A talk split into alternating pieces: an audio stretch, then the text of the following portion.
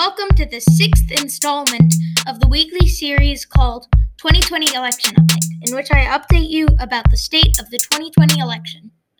Introduction Election Day is only two weeks away. Today, I'm going to analyze some of the polls in 2016 and 2020 and compare them. Now, let's get into the news. A day after this episode will go on air, the final presidential debate will take place in Nashville, Tennessee. Interesting place to have a debate take place. It's not a swing state. At 9 p.m. Eastern Time. Remember the first debate and how everyone was talking about it o- uh, over each other? Well, that's not pro- that's probably not going to happen that much this time around. When one candidate is speaking this time, the other candidate will have his microphone muted. The moderator for this final debate will be Kristen Welker, a White House correspondent for NBC News. The topics that have been announced so far are coronavirus, national security, leadership, and race. Now let's do this polling analysis. Despite Joe Biden's strong lead over President Trump in national and swing state polls, many Biden supporters are worried that there will be a repeat of uh, 2016 this election, with Trump winning against his opponent despite a strong lead in polling for the Democrats close to Election Day. Let's look at the data and determine for ourselves whether or not that is credible. That worry is credible.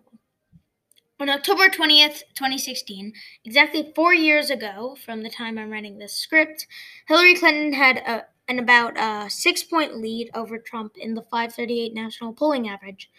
That lead tightened as the data uh, as the date got closer to election day. Joe Biden has an almost 11 point lead in the 538 national polling average as I write this script, and that lead is only getting larger. So there's quite a sizable difference, 5 points to be exact, between these two national polls. Now let's look at Wisconsin, the only state I could find with 2016 polling information from 538. In Wisconsin, a state that Trump won by a very, very narrow margin, Clinton was leading by 8% on October 20, eh, 20th, 2016. Today, Biden is leading by 7% there. These are very similar numbers, so the concern here is credible. Now let's look at the RCP polling average for some more information. On October 20th, 2016, exactly four years ago today, the RCP average had Clinton up 6.5 points, with her at 48.5% and Trump at 42.1%. So at the same time, RCP was a tiny bit more generous to Clinton than 538 was, but only by 0.5 points. So they were almost exactly the same here.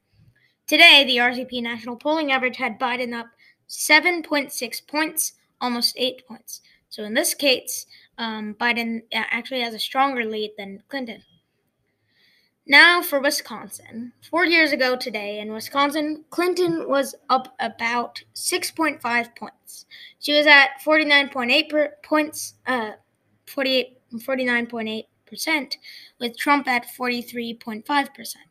Today, Biden is up uh, 4.6 points according to the RCP polling average there's a difference here that we might want to be wary of. Thank you for listening to the News Brief Weekly podcast by BMBC News. My sources for this episode are CD- CNBC, The New York Times, Real Clear Politics, and 538. See you next week.